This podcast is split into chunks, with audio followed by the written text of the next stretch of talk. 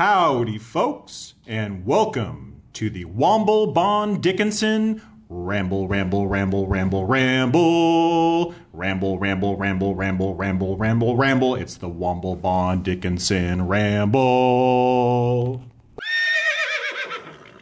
Welcome everybody to the. Tw- I just like screamed into the microphone. welcome. sorry, sorry, sorry, Tell the. Baron. Uh, welcome ev- everyone to the 26th episode of the Womble Bond Dickinson Ramble podcast, and a very special hello to all of our new followers and friends that attended the TCPA summit put on by DNC.com last week in St. Pete's, Florida. Holy smokes, that was a ton of fun. But before we talk about that, we have so much to cover because I am sorry, TCPA land. We abandoned you for like three whole weeks. It was Thanksgiving's fault. There was turkeys to be had and pies to be eaten, and then Christmas trees to be obtained. Uh, we got to talk about that here in a second. Uh, but first, let, let's introduce ourselves. Uh, who do we have? Queenie. Hey, Queenie. This is the Grand Duchess. I almost forgot my name. This is pause. Pause. pause. Grand Duchess. Uh, and who are you? I am the Baron. okay, so welcome, team. Uh, all right, so we have to jump right into the most important development of the of the year, which is we've got a Christmas tree uh, here in uh, Womble Bond Dickinson's second floor where we reside. Uh, you are a big international law firm, and so of course we have a huge budget uh, for for Christmas decorations. And I got an email. Uh, I was just getting done with the summit. And I get an email from Queenie, who never, by the way, asks me for anything, and she's like. Eric, because she doesn't call me Czar when we're not on the podcast. Uh, uh, Er- E- E- Eric, the firm has given us the smallest little pathetic tree. It's unacceptable. Can I go buy a new one? And I can tell you, having now come back to the office and seen the tree, it's 11 inches tall. Uh, so she was not kidding. Uh, I gave her permission, but we've got to tell the story because I'm looking at this tree. It's like a seven foot tall Douglas fir. It, it's gorgeous and honorable. How did that tree get into my and office? And it smells wonderful. It's- does. It, it does. It smells. It smells like pine and in heaven. So, how did you get that tree into my office? Is the question. Andrea.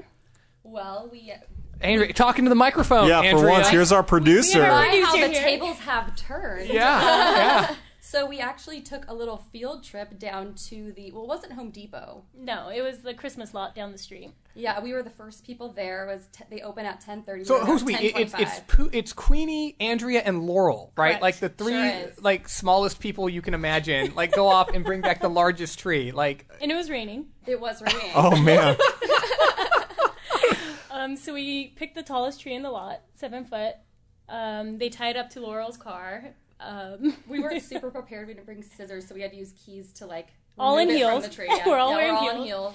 Heels. and then we didn't know whether we could get up the regular elevator. And then we had this genius idea where we used the service elevator in the okay, building. hang on. That that tree weighs more than the three of you put together. How did you carry it up here? Eric, you do know I do Spartan races, right? Pooja single-handed. She just like put it over her shoulder and carried it up single-handedly. I, am staring at this thing. I'm serious. so It's, we the, take it off.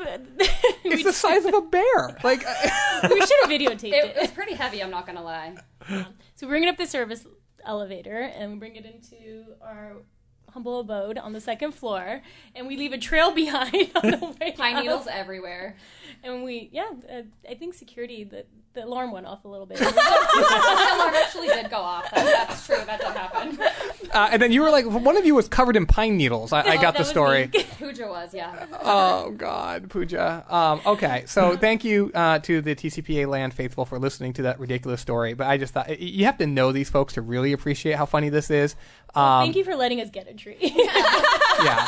No, I, I agree that that, that we will tree no longer call you the Grinch.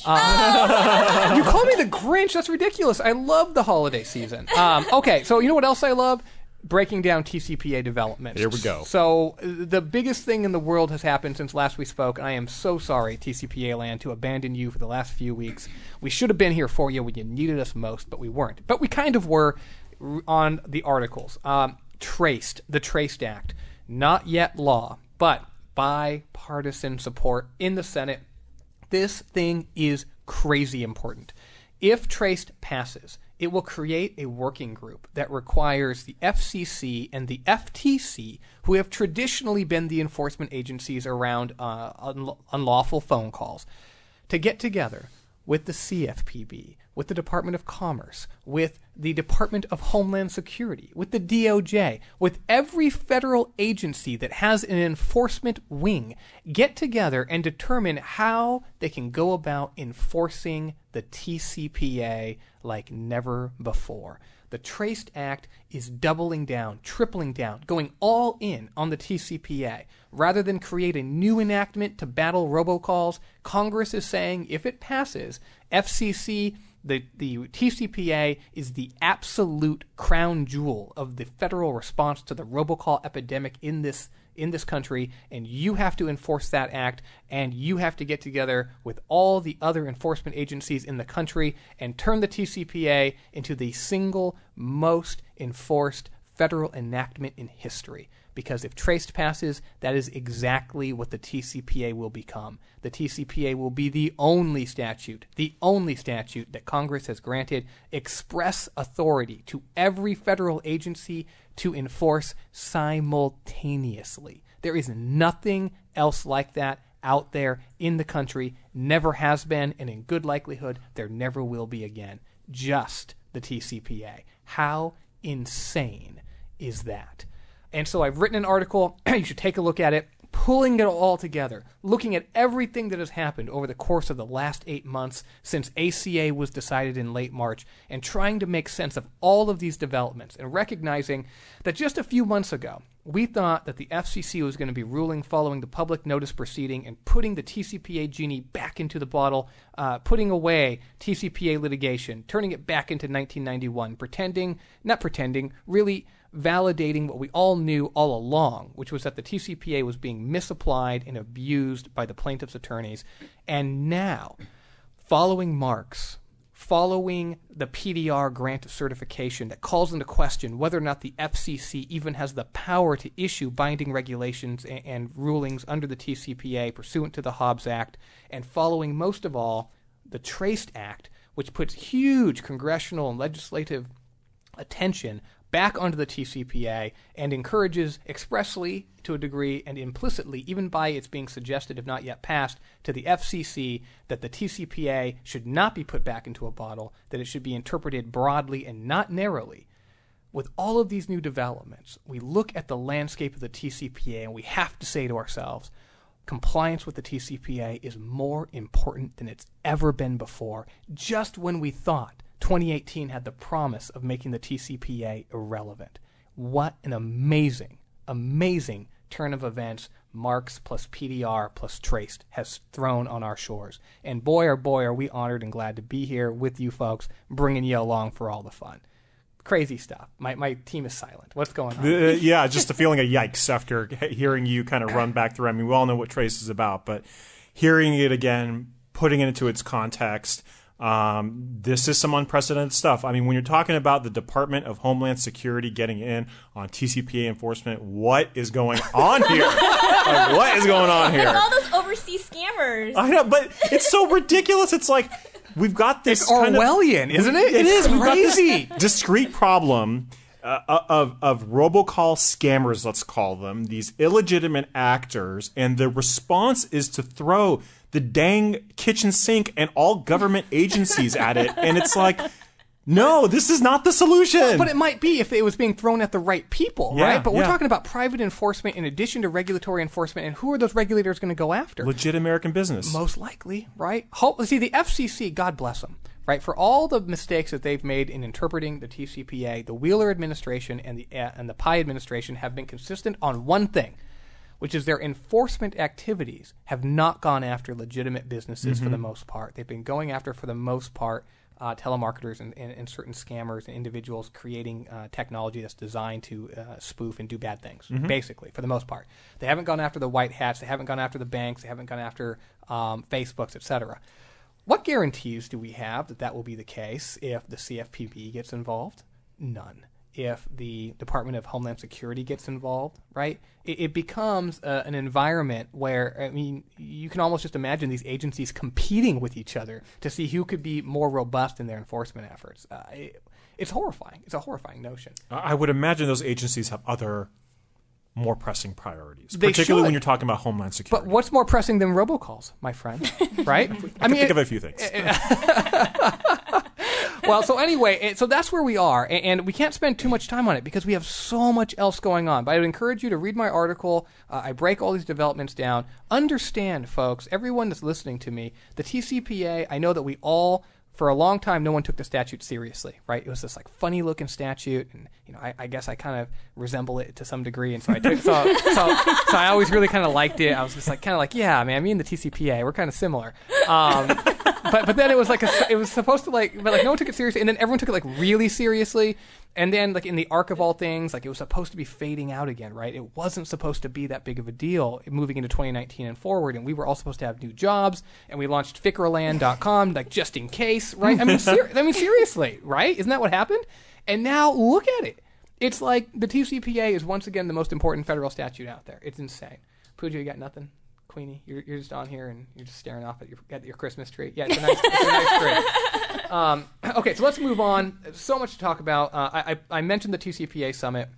Such a great time. Uh, our new listeners uh, that are joining us, it, we I really enjoyed meeting you. It was an eight-hour, just wonderful uh, chance to just roll around in TCPA glory and just ask a bunch of questions and get a bunch of answers. And I learned a lot, and I know others learned a lot. Um, and I really, really enjoyed it. So I just wanted to give that shout out. You know, DNC.com will throw another TCPA summit here in, in due course, and when that happens, I would encourage all of you get out there. There's nothing like it to just spend eight hours talking about TCPA. It's so, it's like for me, it was like going to Disneyland. right? it was like the best thing in the world. Um, okay, but let's talk about some more developments. Uh, we'll turn it over to you, Grand Duchess. What do we got? I just threw a pen at it. assault. Um, well, actually, I just want to give a shout out to um, the Baron. Uh, he was at a conference himself, and uh, from well, I wasn't there, I wasn't able to attend, but from what I heard from the others that were able to attend, he did a fantastic job, like absolutely phenomenal. no one wants to hear about the Baron. Uh, No, no.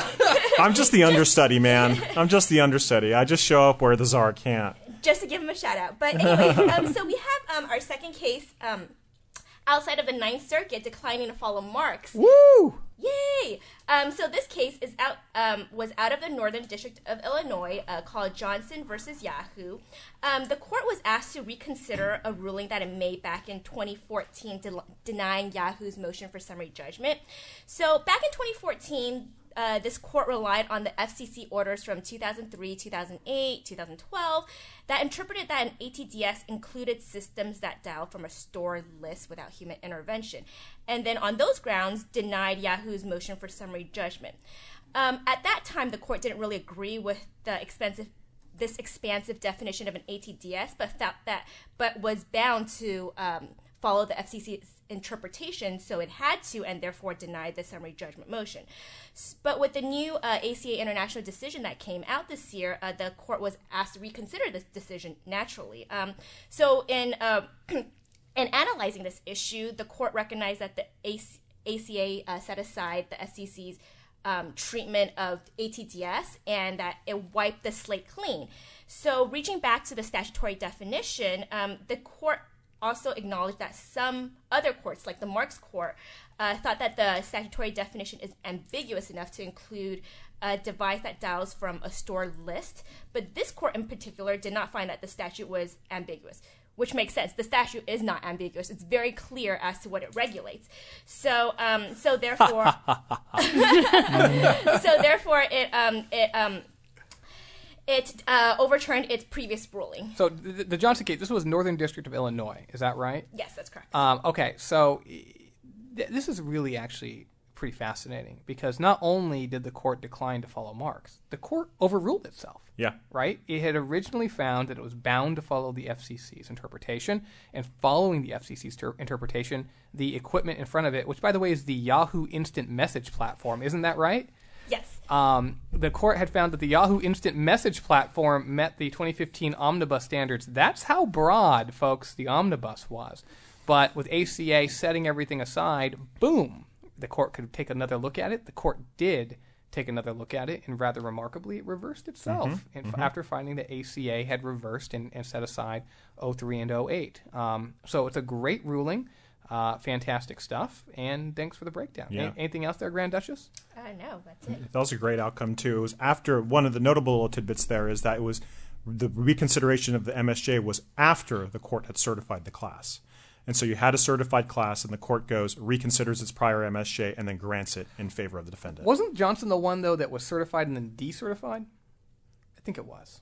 I might be, I may stand corrected. I think that. it was. No, but it was certified, and then it was decertified, and then it was de summary judgment. Um, so I mean, and there's a story there, uh, but I, I won't go too deep into it. But I think they switched counsel at some point. But I don't know if that had anything to do with it. Could just be a coincidence. Uh, but it, it is interesting to think about. Yeah.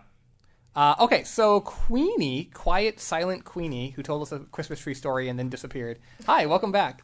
Thanks. She Um, didn't really go anywhere, though. Uh, well, I don't know. I'm sitting here. so I have a case from the District Court of New Jersey where the court recently denied in part and granted in part defendants' motion to dismiss plaintiff's TCPA claim um, that unsolicited text messages were placed via an ATDS. In Zemel versus CSC Holdings, a complaint alleged the receipt of three text messages. Wait a minute. This is the help message case. Correct. Why are we talking about the ATDS component of this? Because there's two components of the case. Yeah, of but this the case. ATDS component's like yawn. Talk about the help component. That's so interesting. So I'll get right into the help component Thank of you. the case. This is why I'm the host, folks. The first text message was a confirmation text confirming that the number was added to set up an account with the texter. Plaintiff then alleged that he had not signed up for any services to receive the text, so the first text was sent without his consent. The second and third, oh no, then plaintiff then responded with help to the initial text and claimed that the subsequent res- responsive texts were also unconsented and they were in violation of the TCPA. The judge, though, Wait, hang on. Stop. okay, stopping. He texted help, Yes, and did they then respond by helping him? yes. Okay, so when they responded to his help with help, he, he sued them. Yeah, Right? Okay. So I, I think you kind of glossed over some of that. I just thought it was worth mentioning. Um, all right. Well, they so- sent two responsive text messages. Okay, Back so- to his help request. How dare they? How dare they help him? Can you, yeah. Okay, help! Help! No, you help me. Now you're in trouble. I think the judge had the same response as you, and the judge is- essentially ruled when an individual sends a message inviting a responsive text, there is no TCPA violation. Yeah, and that is a fantastic one-liner. Oh, yeah. Very well distilled rule. Uh, by the way, did you see the authority that the court cited for that? Yeah, it was that uh, Jeff. No, that was a trick question. Oh. There was none. Oh, there was none. Yeah, it was Oh. sentence when a person sends a text uh, inviting a response text. It is not a TCP violation. Period. No cite. So there is some I'll support for it. that, though. There's lots of support Yeah, for that. Yeah, for the sure. court Like- just didn't cite to any. yeah, right. Okay. I was going to say there is support for that proposition for sure. But I love that stuff, right? I love it when a court distills a rule and just says, "Period." Yep. That's Common the sense. the Okay. rule, right? Um, it's rare that a court will do that these days, but it's perfectly valid. Courts are, are able to make the determination as a matter of law, as a matter of first impression, and that's exactly what this court did. Um, and so I'm going to crib that, cut and paste that. That's going to show up in every brief I ever write. that is a rule, and, and it's not going to be one of those like you know perin quote at the end. No, that's the rule that's going to start my paragraph of subsection A. Okay, like that is a great rule, and I'm very impressed with that court for for going there. Uh, and I'm very impressed with you, uh, Queenie, for breaking that down. But do you want to talk about the ATDS component too? No, you already shot that down. No, it's boring. well, I mean, I don't remember. Like, like, t- uh, remind me. This was one of those where the court was like, "Yeah, I'm not going to deal with the The functionality." short code. No, because it was sent by a short code Just number. short code, like that's enough. Yeah, and that was old- enough to allege the ATDS. Yeah, it's like that old Jiffy Lube case from like Yeah, 2014 or something, Southern District of California. Like, come on, that's like, uh, yeah. Anyway, um, so I guess you take the good, you take the bad, you take them both, and there you have. The facts of life. I was gonna say the purchase case, but whatever. Great job, guys. A plus. well, thank you, Grand Duchess. So, um, should we talk about this motion to stay real quick? Yeah, absolutely. Um, and so you wrote a while back about um, the original stay um, that was granted in the Southern District of California. Um, remind me, that was Judge. I want to say. Did you just like ask me a random question? I don't know the answers. Can I start over again? Can I No, take a mulligan no, on no, that no, one? you can't. Uh, okay, so so l- let me start again. Um, so. Uh, we all know, and we've written before, that the Ninth Circuit is considering the First Amendment challenges to the TCPA in the Gallion versus Charter appeal. Uh, a big deal. And so we've slowly seen um, uh, courts, this is going to be the second one, uh, granting stays of cases asserting the same challenges pending the outcome of Gallion. And that's what we saw I want to say it happened almost. It's it's it's right about to happen in the Purchase versus USA Fitness case. So what ended up happening there is that the defendants very smartly moved, uh, uh, uh, essentially brought a motion to dismiss on First Amendment uh, grounds, then alternatively asked for a stay pending the outcome of Gallion.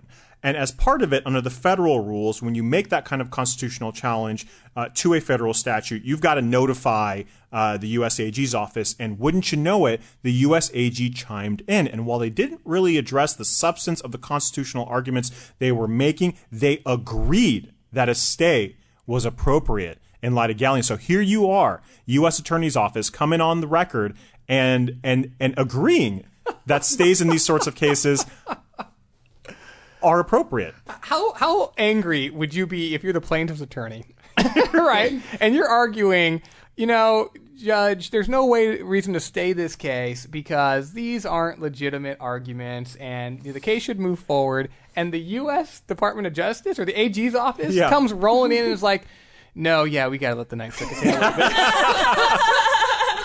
it." Was great. And so, in response, the court's like, uh, they, he, it said an order to show cause, um, requiring plaintiff to explain why the case shouldn't be stayed pending the outcome of Gallion. And so, seemingly, you've got the defense, you've got the U.S. AG's office, and the court aligned. Uh, on the issue of whether a stay is appropriate, and uh, and and I, I don't know. It looks like I, I if I had to bet, I would bet that the court's ultimately going to grant a stay in this who, case. who is the plaintiff's attorney? Do we know? Uh, yes, our good friend Todd Friedman. oh, poor Todd. Todd, just just give just, up, Todd. just, hey Todd, just consent to the stay, man. consent to the Just stay. consent to the stay. Dismiss the case. Give up. Um, give us a call. Stop, Okay. stop saying people. we'll, we'll, we'll, we'll help you, Todd. We'll help you do the right thing. Uh, it's okay. Don't hurt yourself. Uh, all right. So what else should we talk about? The reassigned number database. There's so much going on. Okay, real quick. In, in the December meeting, which is coming up on, I want to say December 17th. I should know that off the top of my head, or 14th or 12th. Someday in December, coming up here pretty soon. Uh, the FCC is having their, and somebody out there is like laughing, saying, "This guy calls himself the czar. He doesn't even know when the winter meeting is." Yeah, whatever. Um, the the uh, FCC is going to be adopting the proposed rulemaking, finally creating the recy- uh, the reassigned number database. Uh, and when the rule is finalized, there's a proposed rule out there. I'm not going to break it down because it's not final yet, even though it's probably going to be final in its current form. But when it is final, we're going to break it down and give you all the nuance. But this is a really, really big development. Uh, it's exciting stuff. It's something that's been necessary for a long time, and, and you can rightly say it's a necessary evil, right? Nobody else wants to have yet another scrub product that they're going to have to pr- uh, presumably purchase and and run uh, their scrubs against to make sure that there's not um, the potential for a, a wrong number call. By the way, no safe harbor, no safe harbor in the proposed rule, which is interesting. So it's a, you know, if you don't use it, then you're going to get your hand caught in the cookie jar. Maybe we don't know exactly how that's going to play itself out with constructive notice principles, etc. All of that yet to be seen. Uh, but we have very good indication that again at the December meeting we're going to get this ruling. So we'll break it down when we have it. Very interesting stuff to think about. Um, we also have this Pizza Hut case. Uh, oh, jeez. I I don't even know. I mean, ascertainability. Do we really want to talk about this again? I don't know. Um, bottom line is, a court in Florida has adopted a administration, a class action administration plan that, after certifying a case of wrong number text message recipients, requires notice of the class to go to the subscriber of the phone lines, even where the, t- the phone number was provided by the regular user, and presumably the subscriber is supposed to let the regular user know about the class and presumably obtain some kind of evidence as to whether or not the third party is the person that gave the consent or not, since the class is defined based upon people that received text messages where somebody else had given the consent. So just notifying the subscriber doesn't seem to get you to the ultimate question as to whether or not the person that provided the phone number is the person that received the text. But somehow the court thought that that was a perfectly Yeah. reasonable administration plan, and I just my eyes fell out of my head. Yeah, it was just it was just like, hey, plaintiff, yeah, that's cool. It's good good suggestion. Ask the subscriber. Good, we'll do that, and uh, that'll solve all our ascertainability problems. I, I guess I, I gave this short shrift. Let me just break it down real, real fast. I just I have to. Okay. So the class is defined as everybody that received a text message that did not provide their phone number to the texter. Yeah, and this was in connection with a essentially a promotional kind of app program where folks got rewards for giving phone numbers that Pizza Hut would then uh, or a franchisee of pizza would then be able to super text. not critical part of the story, but thank you for that, Artine. um, so uh, the, the class is defined, re- level setting, uh, as the folks that received text messages where a third party had provided the phone number. So the you can't find users of cell phones, right? I I don't care what Mr. Biggerstaff said in his expert report. The fact is that carriers do not have information regarding users of phones that are being paid for as part of a subscription plan by somebody else. That data does not exist. So they're going to subpoena the carriers, obtain a list of all of the subscribers to all of the phone numbers that received the texts, and then send like a letter to the subscribers saying, "Hey, can you let us know who was using your phone number at the time this text was sent so we can ask them whether or not they consented or provided the phone number to this promotional text that Pizza Hut sent?" I'm looking over at our team as I say that. Um, that is literally their plan. Uh, and it is unprecedented, it is baffling, and even if it were t- I mean anyway, yeah. So just keep this in mind, folks. The point of this discussion is when you're attempting to oppose certification, do not focus unnecessarily on ascertainability. Focus on predominance because there was really important predominance arguments um, that should have driven the outcome of that case and should have prevented certification. But it looks to me, and look, I haven't read all the briefing, but the court looked at ascertainability as the critical key paradigm and and after it was convinced that there was essentially folks receiving texts that they shouldn't have been receiving, the court is going to find a way to drive to the result of making this administratively feasible. And that's exactly what the court did, even using something as silly as sending a question to the subscriber to identify who's using your phone so that you can ask them whether or not they provided the phone number. Just to me that's just baffling. But in any event, so that's that happened here as well. Anything else we should break down? Real peace. Oh God, let's close on a Real Peace. And then, have I even mentioned that we have a guest today? Oh, No, not yet. Oh, jeez. Uh, it- no big deal. It's just like the head of legal and compliance for QuinStreet, one of the largest lead aggregation companies in the world. But hey, no big deal. Um, but go ahead, Artine. Break down Real Peace real Sure, I'll do it real quick. All right. Um, so this is a bill introduced by a trio of Democratic senators: Feinstein, Blumenthal, and Klobuchar. I hope I'm pronouncing that correctly. quick. The the Three Musketeers. exactly, and uh, and I'm sure everyone's wondering what Real Peace stands for. It is the Robocall Elimination at Last Protecting Every American Consumer's Ears Act. Um, Consumers' ears. yeah, consu- we're protecting consumers' ears now. Uh, I don't know. uh, Earmuffs might be a good solution to that. But in any event, what this proposes to do is to eliminate the common carrier exception under the Federal Trade Commission Act, seemingly for the purpose of allowing the FTC to engage in some kind of enforcement actions against the telecom companies in order to force them to somehow stop the robocalls. That's pretty remarkable. Yeah. So the, the Democrats, is this in the House or the Senate? Uh, it's in Senate. in the Senate. Senate the bill. Democrats in the Senate essentially want to hold the carriers responsible for Mm-hmm. robocalls. Yep. Apparently, they view, at least according to Feinstein's press release, it, it seems to cast the telecom companies as having a measure of fault, somewhere between having a measure of fault or straight up being the bad guys in the situation. You, know who knows a lot about telecom regulations and defending those companies? Womble Bond Dickinson's CTM team, head, headed by the great and powerful Marty Stern in Mm-hmm. That's the right. Washington D.C. office. You should give us a call sometime. Um, that's remarkable. Uh, that is remarkable. What are the chances of that passing, though? Democratic initiative. Uh, not really sure here. we you should know. ask Marty, see what he says. I think so. I think he's overdue actually for a visit on the podcast Speaking to give some of- FCC updates. Speaking of Martys, don't Yeah. we have a Marty? that do have go another Marty. Talk to right now, Yeah. Marty Collins. Okay, so um, something is happening to my fire line. Can somebody tell me what that is, Grand Duchess? What's happening to my fire The line? fire line's smoking. Oh, nicely Smoking. delivered! Wow, well done. Smoking Okay. like a brisket. Well, let's go, let's go pick it up.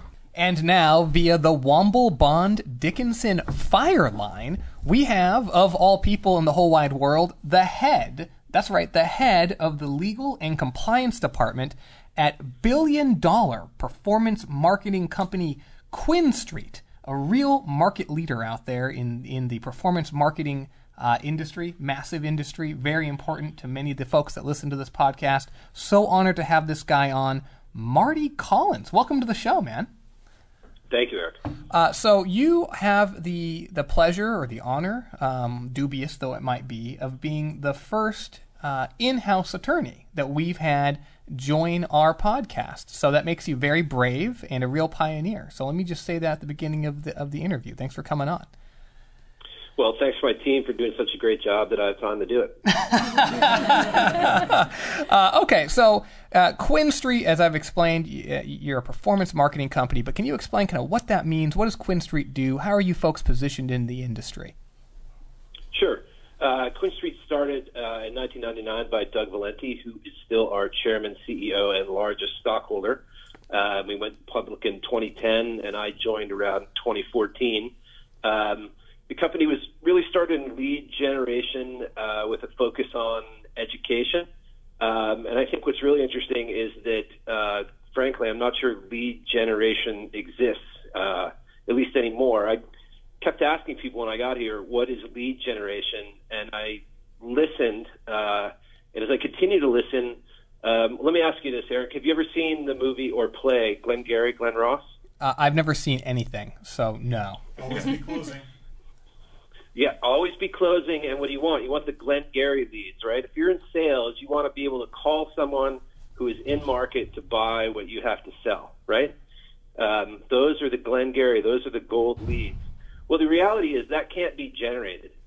Uh, in the movie, and then I think in the play, it's a list of uh, nurses, and that's relevant for the product that's, that's trying to be sold. But you can't, Eric, if you're not in the market to buy a car, I can't put something on the internet that's going to put you in market. Uh, actually, you've never met me. Impulse purchases is what I'm best at. So uh, you can sell me with any subliminal message, and I will be the first guy lining up to buy your stupid product. Okay, uh, I'm a bad That- example. That's great. That's great. you still got to be able. To, you still got to be able to afford that car or that education or that mortgage. So the uh, I would argue, and we now argue, including with data, that it's not about your eyeballs. It's about your intent. So our clients are brand name financial services and other clients who are looking for customers who have intent to purchase because uh, Citibank is not going to be able to sell you a mortgage unless you are in the market to purchase a mortgage. Uh, we're not across the internet. We are in high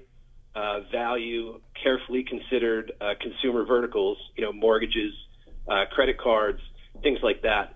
Um, so I would submit to you that uh, I can't generate a lead that's going to convert for our clients. What I have to do is identify online who is in market that might be interested in your product or service. All right, so. Um, that's what we do. So you, you use the word vertical something, so I know that you that you speak the truth. Uh, you can speak the lingo, and it's over my head. But but let's get serious for a second because this is on uh, the the Ramble podcast. This is a TCPA podcast. Does does QuinStreet have anything to do with the TCPA? Help my listeners to understand why, of all the human beings in the world that are clamoring to be interviewed on this show, you're the right guy to talk to us about the TCPA. Well, every month we have literally millions of consumers who are have an intent to be in market to purchase a high value product or service. And most people don't separate themselves from their money for things like mortgages and so forth without at least a phone call. Uh, you can buy plane tickets probably without talking to people on the phone, depending on your age cohort. Uh, hotel rooms, that seems to have made the journey. Uh, but I would submit to you, and, and automobiles are getting there. But if you're putting out, you know, five, six, seven figures, uh, and you're making decisions about coverage, you're eventually going to talk to a human. And if that engagement, if that conversation between the brand and the human isn't with the consumer's not only consent but expectations, uh, I'm going to hear it from the brand, and maybe the brand and I are going to be in the newspapers for the wrong reason. Yeah. So now, is it the brand or is it QuinStreet that's actually making the outbound call to the consumers for the engagement purpose? You know, it, it varies, and I'm appreciative that the TCPA, as written and state as interpreted, puts the onus on the person making the phone call. But as in most businesses, if we provide, as part of the supply chain, a consumer's phone number to uh, to a brand, to an advertiser, and they make that phone call, and the consumer is not expecting it, or didn't consent, or doesn't feel they can have consent, whether the TCPA says that uh, the caller has the liability, you know what? I have that liability. And frankly, as a large public company, in oftentimes we are the last big balance sheet between uh, that caller and that advertiser and the internet. So, uh, you know, brand unhappiness or brand liability ultimately is my liability, whether the TCPA says so or not. Wow, that's actually an extremely insightful and and fairly provocative, but yet very conservative approach. Uh, I appreciate that. So, uh, what what is your personal role, though, Marty, when it comes to the TCPA and QuinStreet? I, I mean, what what do you know, man? Uh, well, I knew very little about this four years ago, um, and have come to learn a lot, uh, including the School of Hard Knocks. Uh, that's because I'm the head of legal and compliance, and the way we run that at QuinStreet is uh, compliance is everything we do in the network to make sure the consumers uh, very clear about what's going to happen, what they're going to be called about, when and why, and by whom. Um, and legal is, in a sense, uh, to the extent it's not obvious, and TCPA is an example, uh, blocking out what our compliance personnel have to do, both in the U.S. nationwide, to meet those requirements, to meet our client requirements. Uh, and I guess, I guess if we fail to do that, uh, it's more legal than compliance. Well, the question I'm getting most right now, this is frankly, you know, kind of the chase. I've been kind of batting you around like a ball of yarn for no reason. I just, I don't know what's wrong with me today. Too much kombucha, I think. Um, eh, you know, getting to the point, I, I keep getting asked, uh, and I was just at this big summit in Florida. And it was so much fun. Um, about lead aggregation, and, and I know that, that lead aggregation might be the wrong word, and, and but what really what folks are facing um, is this concept of, especially on the internet, where you're going to have a form that a consumer is going to encounter, uh, and that form is going to purport to obtain consent for somebody else, not the person displaying the form, but somebody else that's going to rely upon the content of that form to make phone calls to them. Uh, and there's so many people that are buying these leads and that are interested in knowing and being assured that those forms are going to be reliable and enforceable when the day comes when they have to demonstrate the prior written express consent. Uh, and it seems to me like QuinStreet and you in particular, like you are just right there in the crosshairs of this like critical, critical issue right now. Um, so if you can, I mean, what are the practices? What are the best practices that you folks are trying to employ to make sure that when you get these leads, when you obtain this consent, that this is something that folks are going to be able to rely on, uh, that your brands, as you call them, are going to be re- able to rely on to make some calls? Uh, sure. And I think where we'll end up on that point is that uh, you've got to have third-party verified consent. But before we get to that, those buzzwords, uh, let's let's begin at the beginning. Uh, we look at it as never solve a problem we can avoid. So problems arise when setting aside plaintiffs' lawyers, and we'll get back to them and the dogs in a minute. Mm-hmm. But problems problems arise when consumers' expectations are not met. You're like, Marty, don't bore me. What the heck does that mean in terms of TCPA? Well, TCPA is some very specific requirements and as interpreted down to font size. But you know what?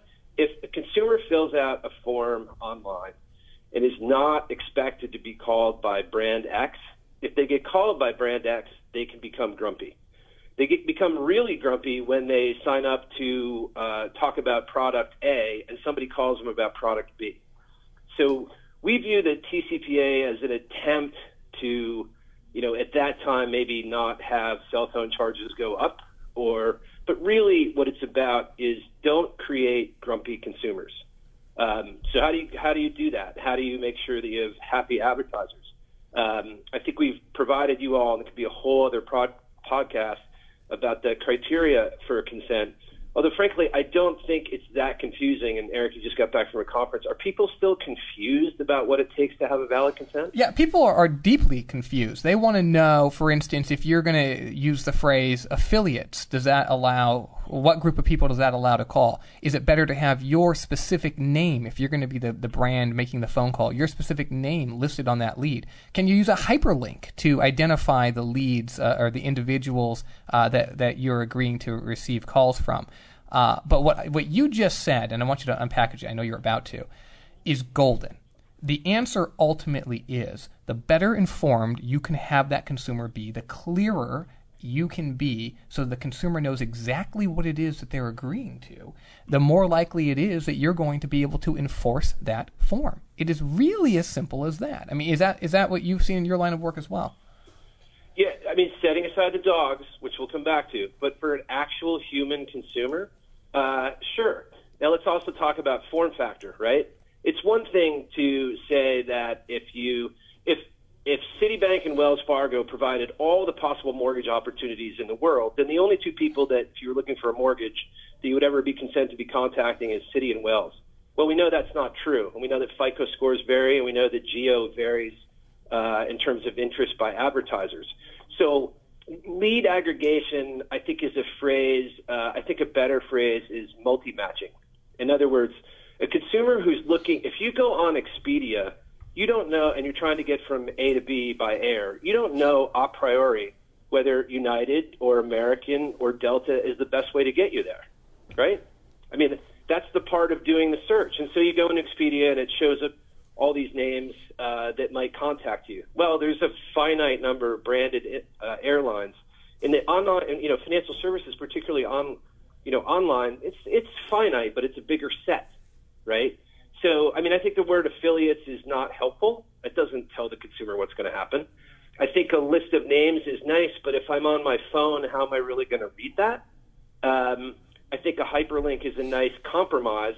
Uh, but again, is it about the hyperlink, or have we internally instituted matching rules that say you will be matched to less than if if a consumer looks at three things before they make a decision, why would I match them to four? I'm going to match them to 2 minus n, right? Um, and as we get into dynamic forms, which is something that's happened in the last year or so, as the consumer answers the information, you could actually take that hyperlink down to the, the, the smaller finite number of people that could contact them. So, so again, uh, all of it's about being as clear as practicable, including within the form factor of a, of a cell phone, uh, handphone, uh, what is going to happen to the consumer. I, in my view, complying with TCPA is the easier part. Uh, the harder part is setting and meeting the expectations of the consumer. That's always the hardest part: is keeping these consumers understanding what's going to happen and honoring their contact consent preference. So, I, I mean, what are these engagements that, that QuinStreet is creating to begin with? I mean, how are we bringing um, the, these leads to market? What, what is it that we're that the, the consumers are are seeing when a, a QuinStreet um, property, shall we call it, um, web view form? Um, what, what, what's the, what's what's the engagement tool? Uh, the, well, the internet's fairly flat, and there are the parts that we own and the parts we don't. So, um, and w- what I mean by that is, uh, I don't for a given product or service. Let's say it's the holidays, uh, Rolex watches. I don't I don't know ahead of time if you're going to read the L.A. Times or the New York Times.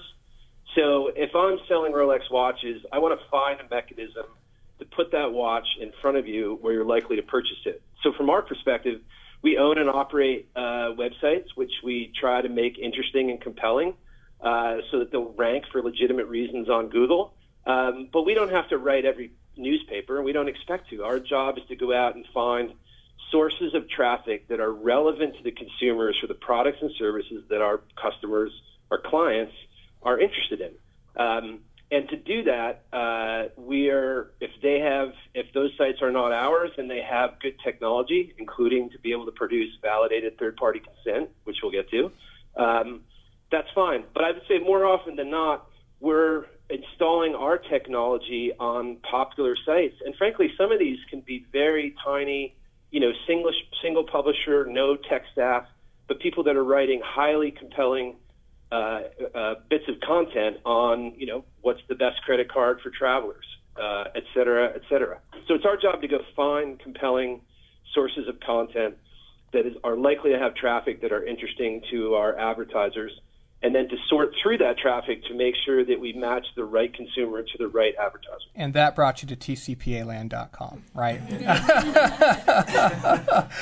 Just kidding. Maybe. I don't know. Maybe. no, it, no, it, it uh, you know, it, it, and and so again, as the last big balance sheet, I mean, there's a lot of people in the industry. There's not a lot of people that are public, um, and so if someone, you know, thinks they had a bad lead aggregation experience, or et cetera, uh, it's we're a lot easier to find. Um, and so we, I mean, we sometimes, Eric, I get, we, you know, we get calls, emails, texts every I don't know about every day, but certainly every week or month where someone has had a bad experience and they contact us and they are just not in our database. Um, and we still work hard to figure out who they might have come from and to find those people and to tell them that uh, there's a grumpy consumer and where that consumer is and had that experience, there's probably others. Yep. Uh, so tell me about uh, third-party validated consents. How, how, does that fit into the whole pie? Sure. Well, for any uh, whether or not we operate a form uh, or use somebody else's technology, for every consent that we're delivering that someone might make a phone call to, whether it's us or one of our clients or brands, uh, we have to be able to show that that consent exists. Um, I mean, obviously for TCPA purposes. And so, uh, you know, Marty says is pretty good uh, with some people. Um, but you know who it's not that great with? Plaintiff's counsel, right? If, if we've gone to a rule that if we can't produce effectively a screenshot with an IP address of that consent within 48 hours, then we've uh, we've created a problem instead of avoiding a problem. But if we can produce validated third-party consent within the first two business days, and we're looking to take that down every day, the plaintiffs, professional or otherwise, are uh, then they're down to saying that the dog did it, and we will get there. Um, but if we can produce that consent within two business days, um, the problem goes away. Otherwise, you start to spin up litigation expense, and then people start to tell you that they'll just go away. They're four figures or five figures, or if they're in a bad mood, low six figures. Um, and so, what is validated third-party consent? Validated is not just it has a QuinStreet stamp on it that says it happens, because the plaintiffs will say, "Of course, Marty, you're going to say it happens." Um, but it's having technology uh, such as Jornaya's Guardian technology or uh, TrustedForm by ActiveProspect. And our experience is, def- you know, for the plaintiffs' attorneys and for third parties that are just grumpy, uh, if we can say, look, uh, this seems like you, um, and here it is, and here it is quickly, uh, you know, we now view that as table stakes in our business. Well, this is interesting. So, so here's QuinStreet, uh, a lead aggregator. Hate that word as we might, as we might. A performance marketing company, certainly. Um, and you're saying, I mean, you're actually saying these third-party vendors who are unrelated to QuinStreet, I presume. Uh, you've named a couple. I won't. Correct. I won't name a couple. I do, I do my best to never endorse a product or service here on the podcast. Um, but but you're saying like this is important that that your clients, your brands should retain the services of these sorts of companies to be able to not just know that they had the consent, but be able to prove the consent. What I'm saying is whether or not our clients elect to do that, uh, I'm going to. Oh, interesting. Yeah, and we'll we'll come back to a not quite a prisoner's dilemma problem in a second, but uh, that's table stakes. I mean, it's just whether or not the client mandates it. Again, there there are people in the industry that say, "Look, I'm going to build my own, you know, screen snapshot, and then when we get a TCPA complaint, I'm going to send it."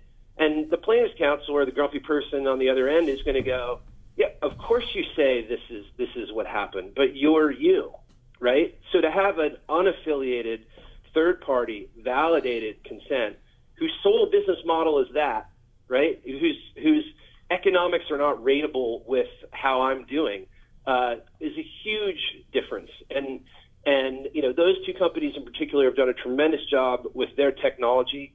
Um, and uh, again, we just view that as it's easy enough to say Marty said, uh, but this says somebody else says who's in the business of making that statement true, correct, and complete. So that's interesting. So if you're a company that's a brand that's looking to sell a product and you're interested in, in what uh, performance marketing company or lead aggregator to do business with, are you saying that QuinStreet, just as, as a matter of, practice, is going to be able to back up that these consents uh, for lead aggregation that are being obtained uh, using this third-party validated data. I mean, that's just going to be part of the product that you're providing, not only an assurance that this lead ag- lead is what it purports to be, but some objective third-party proof of that.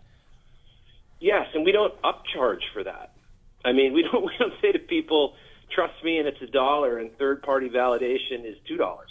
Yeah, um, that's just again, it's it's table stakes. So, um, can I let you in on a little secret, even on a publicly available podcast? Uh, we do this all the time, man. It's just me and you. No one's going to hear it. Trust me, it's fine. What do you got? here's a challenge. If you're a brand and your marketing, your, your legal department will tell you, I don't want anything that doesn't have TCPA consent. And they might say, uh, and we'd like third party validated consent, so check. Uh, and then your marketing department says, look, I want to sell 100 widgets this month. And the validated, vetted, uh, third party consent uh, leads that I'm getting from QuinStreet only add up to 80 but I really want to sell another 20, or at least I want to call another 20, where can I go get 20? Unless that in-house department has one of two things, either regularly wins that battle, or number two, has been sued in the past and it's gotten the attention of the GC and the CFO.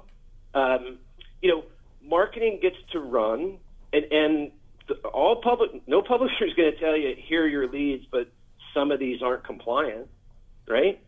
So when you're trying to hit some minimum number of contacts, uh, there can be pressures, valid business pressures, to stretch beyond, certainly beyond validated third-party consent.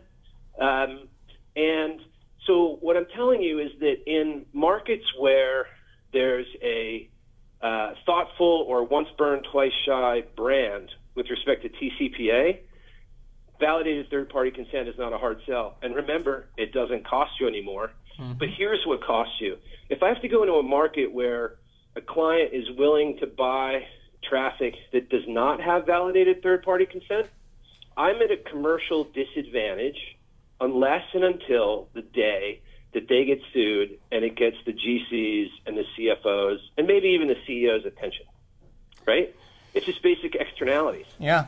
So, so Go ahead. And well, and what's interesting is not only are you at a commercial disadvantage, you're actually at risk uh, to the same degree as the folks. The brand is at risk because they're going to become a TCPA mark because some of these folks they're calling maybe didn't actually have real consents, and that's going to make uh, that that that business um, you know get on onto the radar screens of the plaintiffs' attorneys, and as everyone in TCPA land knows once you're on their radar screen, they don't let go of you. Uh, and so today's case might be about the non-validated uh, baloney consent that came from somebody else.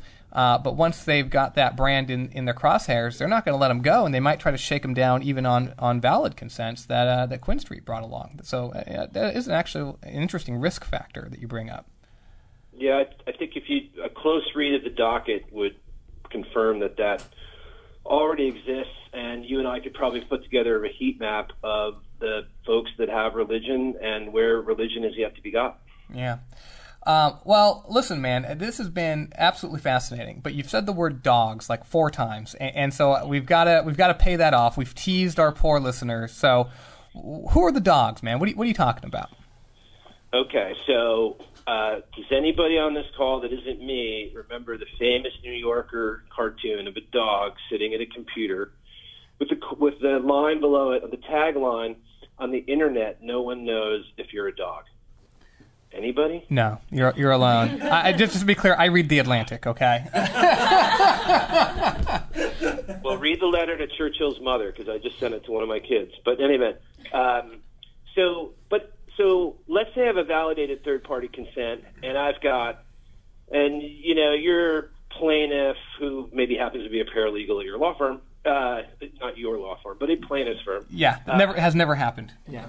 yeah. The, yes. The the the named plaintiff who happens to work at a law firm and lives in Iowa City, and I have a validated third party consent uh, that says that an IP address that region at that time, and maybe even I have uh, more information about where that was placed. And I send that to said law firm. And you know what? Sometimes they have the gall to say to me, you can't prove that was me. Can't prove that was me. Could have been could have been my dog. Right? I mean, you can you can yeah, it's IP address and yeah, maybe you've even got my MAC address, but that could be the dog. Um, yeah, you mean you don't have biometric sensors built into every keyboard in the country by now? I mean, come on, guys, what are you doing? I I can't answer that on an open line. oh man! but it, but in all seriousness, I mean that's if if you have validated third party consent, you are down to effectively plaintiff's counsel arguing that it was the dog, and with sophisticated plaintiffs counsel, that's a really short argument. That's why we come back to, you know, within two business days, right? Show them that you have one of those, because then their their argument is reduced to, it was the dog, and it's a little bit like securities litigation. I, look, I get there are grumpy consumers that have valid grounds to be unhappy, whether they're security holders or people that have received phone calls, and I don't begrudge people, uh, you know, making a vig on restoring justice to those plaintiffs. Um, but if, if we're talking about validated third-party consent, that the result should be go bother somebody that doesn't have that. Um, but but if you want to bother me, and it, it did, you know, happen in the early days, if you want to bother us, we will counsel on you, and you can tell me that for I can get out of it for four or five, even six figures. We will spend seven. There you go. Millions for defense, zero for tribute. That's exactly what I want to hear out of my uh, good podcast interviewees. Uh, so let's just pause momentarily. I'm looking over at Queenie, who's giggling at me. Um, because Queenie and I are dealing with this exact scenario, right? We've got uh, good third-party validated consent. One of our clients is is using uh, a, a, lead aggregator that, that is responsible, as QuinStreet is, and has this additional proof that's been provided. Uh, and it's a repeat player sort of um, individual and a repeat playing law firm, and it's a complete scam. And they are doing exactly what you suggest. They are saying, "Hey, I mean, yeah, you've got my uh, my correct address and my correct." Uh, social security number and phone number, uh, and all of these pieces of personal identifying information match. And yeah, there's this cool little Jornaya thing, in this case, I think it was, um, demonstrating that uh, in fact it all matches, uh, and the IP address is, is near my home, but it wasn't me. Prove it was me. Uh, and and so that's exactly as you describe, uh, my good client. you know, we've done one or two of these. Uh, so the story you are telling, uh, folks that are listening, uh, that this is not just made up stuff. I mean, a- anecdotally, this is happening, and it's happening with more regularity than it ought to, but more regularity than, than many people realize. Um, e- even in the face of, of pretty solid proof, uh, these folks are still trying to push forward. So something to keep in mind. And, and, you know, it's tough enough to deal with these knuckleheads even with all the proof in the world. Uh, imagine trying to do it without it. Yeah, well, I think it helps. I mean, first of all, we have a the team has done a great job in legal and, and simplifying this because the people that uh, are making calls are, you know, we have to make TCPA simple enough for new college grads or non-college grads. Um, and so I love I love the podcast and the detail everything. The reality is like it comes down to what's the form supposed to say and what's the call script. Um, and then when we get to litigation, having you know never solve a problem you can avoid, having removed from the top of our funnel 80 plus percent of the cases through third party validated consents, then we can, as my uh, boss would say, put more wood behind fewer arrows. And I'm just grateful to have the support of the CFO and the board uh, to say, you know what? Yeah, we could get rid of this for four figures, but it's nonsense. Um, and and it, so the other thing we try to do is we point out to clients if if y'all would, to the extent practicable, mandate this across the board. And we can't. That's your decision. It's your company. But to the extent that you you use us, uh, if you have any issues with your consents, we will resolve them. We don't debate indemnification.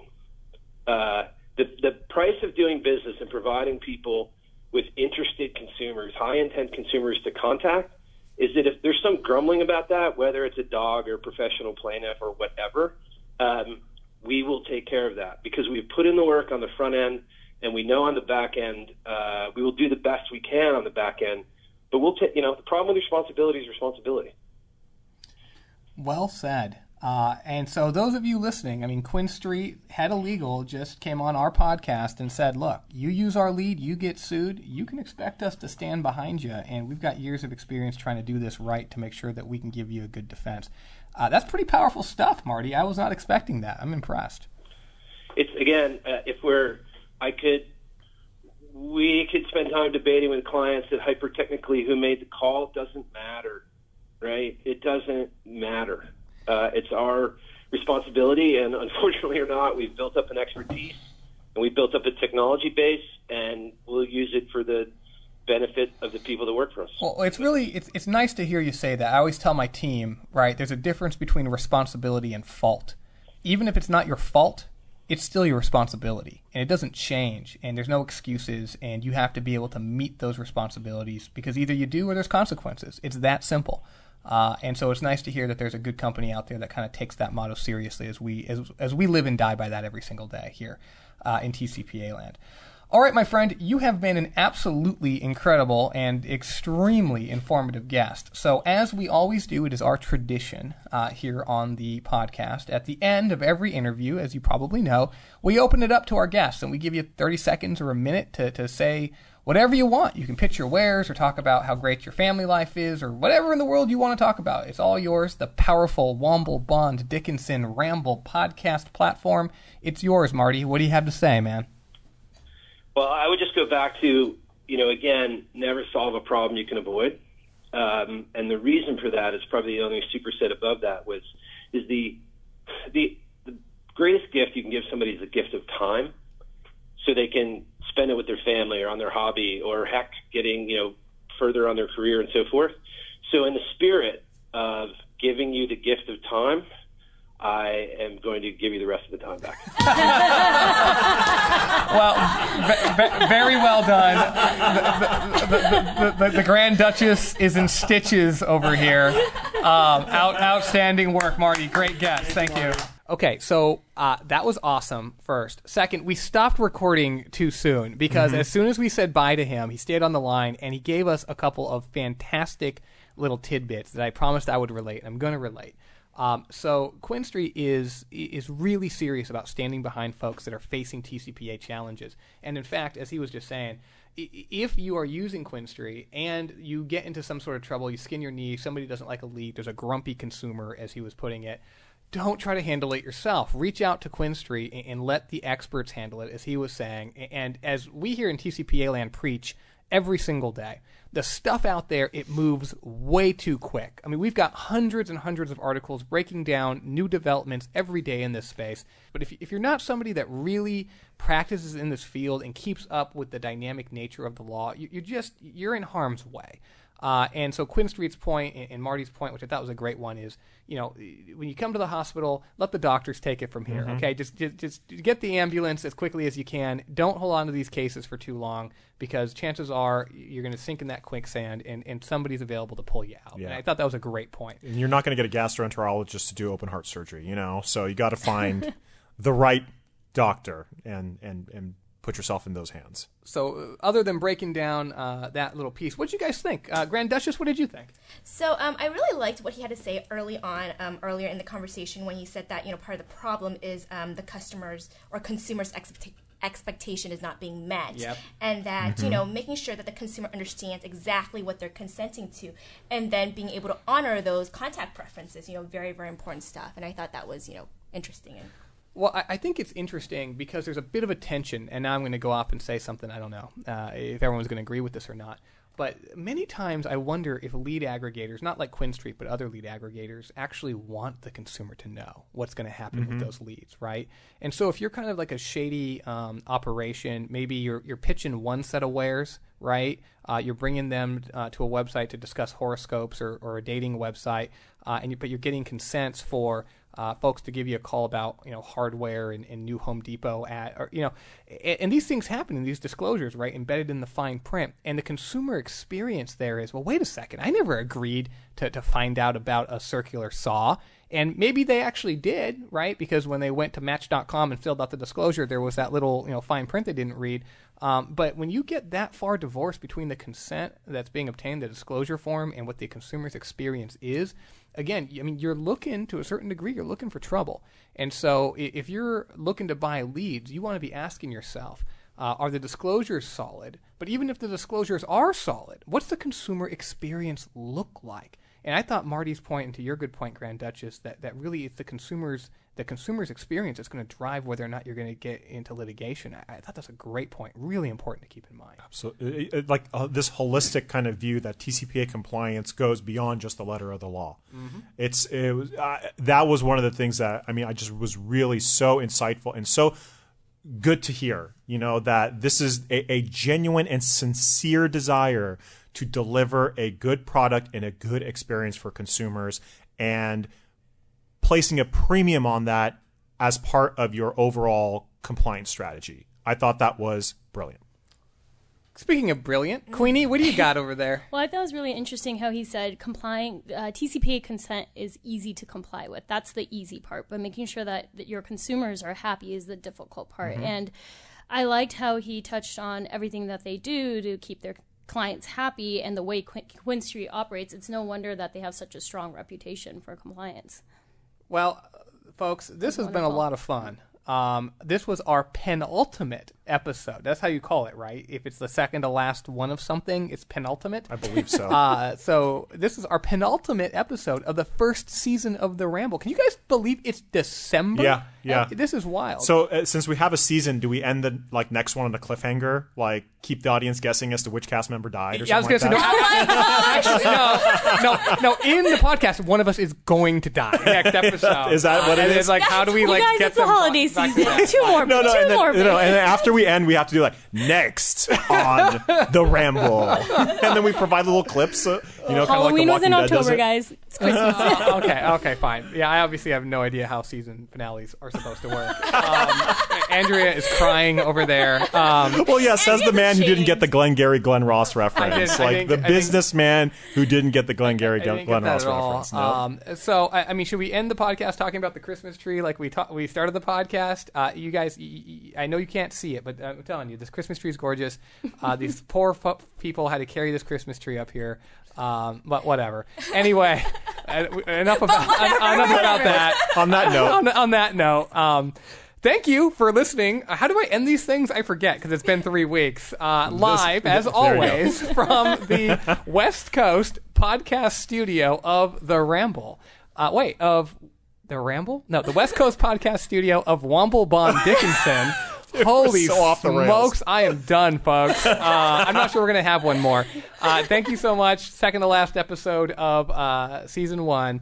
Take it away. We're it's done. the Womble Bond Dickinson penultimate episode Ramble.